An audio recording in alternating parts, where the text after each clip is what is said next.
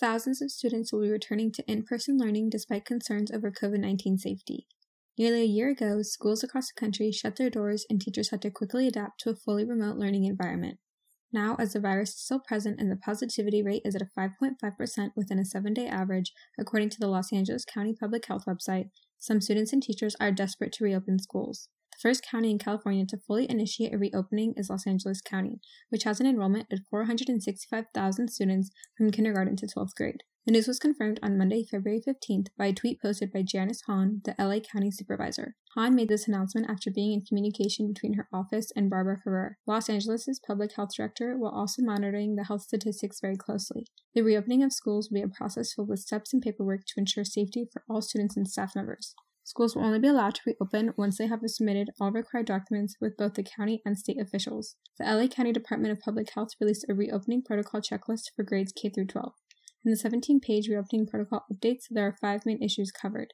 It goes over workplace policies and practices to protect employees, measures to ensure physical distancing, measures to ensure infection control, communication with employees, students and families of students, and the public, and measures to ensure equitable access to critical services. The Department of Public Health states that, quote, these five key areas must be addressed as your facility develops any reopening protocols. Schools must implement all applicable measures listed below and be prepared to explain why any measure that is not implemented is not applicable to the setting, end quote. Following the announcement that schools would be allowed to fully reopen within the Los Angeles School District, students and staff had differing feelings and opinions on the decision. Rojin Shakib, a seventh grader who is enrolled at Paul Revere Middle School, said, quote, the thought of going back to school during COVID 19 causes a lot of distress but relief at the same time. As excited I am to go back to school and see my friends, I know that the schedule will be hard to get used to. End quote. While Shakib is excited for the social aspect that comes along with the reopening of schools, he favors online learning due to the limited distractions at home and not having to dress up to go to school, but rather just focus on his schoolwork. In addition, he will miss how convenient remote learning was. However, Shakib's sister, despite being closely related, has opposite opinions. Kamir Shakib, who is a sixth grader also attending Paul Revere Middle School, is excited to return to in person instruction.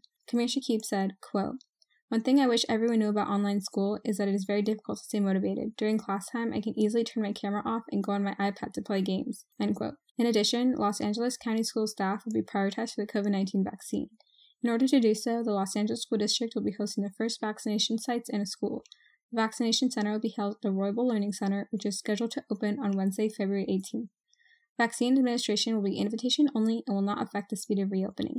Despite many members of the community having differing opinions on the reopening of schools, everyone is prioritizing safety and ready to follow meticulous COVID 19 protocols. Rajiv Shakib states that he has not gotten any news on what the safety precautions will look like upon reopening. However, he predicts that, quote, each classroom will have a glass wall separating the teachers, as seen in grocery stores with the cashiers and customers, restrictions on after school activities, a face mask mandate, and a ban on outdoor lunch and nutrition. End quote.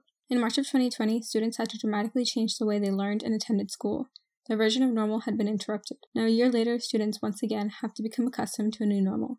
With KCSB News, I'm Priscilla Flores.